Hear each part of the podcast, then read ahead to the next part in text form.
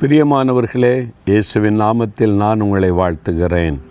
என்னதான் ஆண்டவரோடு நடந்தாலும் ஆண்டவர் கூட இருக்கிறார் சொன்னாலும் சிலருக்கு நான் ரொம்ப ஏழைங்க எங்கள் குடும்பம் ஏழைங்க நாங்கள் எப்படி எப்படி என் பிள்ளைகளை படிக்க வைக்க முடியும் நாங்கள்லாம் இப்படி வீடு கட்ட முடியும் நாங்களாம் இப்படி உயர்த்த உயர்வாக இருக்க முடியும்.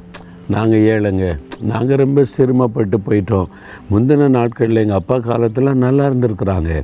இப்போ எல்லாத்தையும் இழந்து சிரமப்பட்டு போயிட்டோம். அவ்வளோதான் அப்படின்னு நினைக்கிறீங்களா? சிலர் அப்படி நினைக்கிறீங்கள்ல இயேசு உங்களை பார்த்து என்ன சொல்கிறார் தெரியுமா? ஒன்பதாம் சங்கீதம் பதினெட்டாம் வசனத்தில் எளியவன் என்றைக்கும் மறக்கப்படுவதில்லை. சிறுமைப்பட்டவருடைய நம்பிக்கை ஒருபோதும் கெட்டு போவதில்லை. நாங்கள் ஏழை ஆயிட்டோம். எல்லாரும் மறந்துட்டாங்க. சொந்தக்காரங்களாம் இப்போ நினைக்கிறது இல்லை மனிதர்கள் மறக்கலாம். வானத்தை பூமி உண்டாக்கின சர்வ வல்லமுள்ள தேவன் சொல்லுகிறார் என் மகனே என் மகளே நீ என்னால் மறக்கப்படுவதில்லை. நீ எளிய தான் கஷ்டப்படுறதா? நான் இப்படி ஒன்றை மறப்பேன். அதுக்கு தான் அவர் இந்த உலகத்தில் ஏழ்மையின் கோலம் எடுத்து வந்தார்.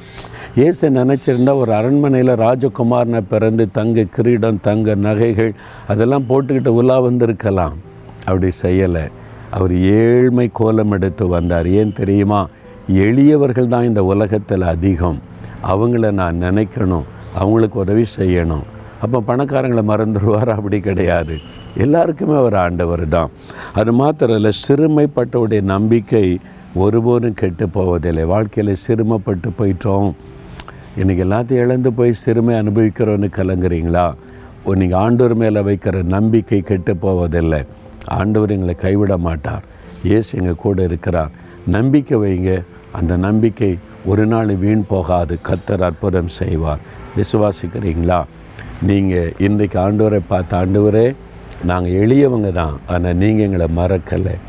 நாங்கள் வந்து சிறுமைப்பட்டு போனவங்க தான். அதனால் எங்களை நீங்கள் கைவிடலை. நான் விசுவாசிக்கிறேன். அப்படின்னு சொல்லுங்களேன். ஆண்டோடைய உள்ள மகளும் உங்களை அப்படியே ஆசீர்வதிப்பார். தகப்பனே சிறுமைப்பட்டு வாழ்க்கையில் ஆண்டவரை வேதனைப்பட்டு எளிய நிலைமையில் கஷ்டப்படுகிற இந்த மகனை இந்த மகளை இன்றைக்கி தேற்றுகிறதற்காய் ஸ்தோத்திரம். அவருடைய உள்ளத்தில் இருக்கிற சோர்வுகளை மாற்றும் கலக்கங்களை மாற்றும். நீங்கள் மறக்காதபடி ஆசிர்வதிக்கிற தேவன் பிள்ளைகளை ஆசீர்வதித்து மேன்மைப்படுத்த மகிழ பண்ணும் இயேசுவின் நாமத்தில் செபிக்கிறேன் பிதாவே. ஆமேன் ஆமேன்.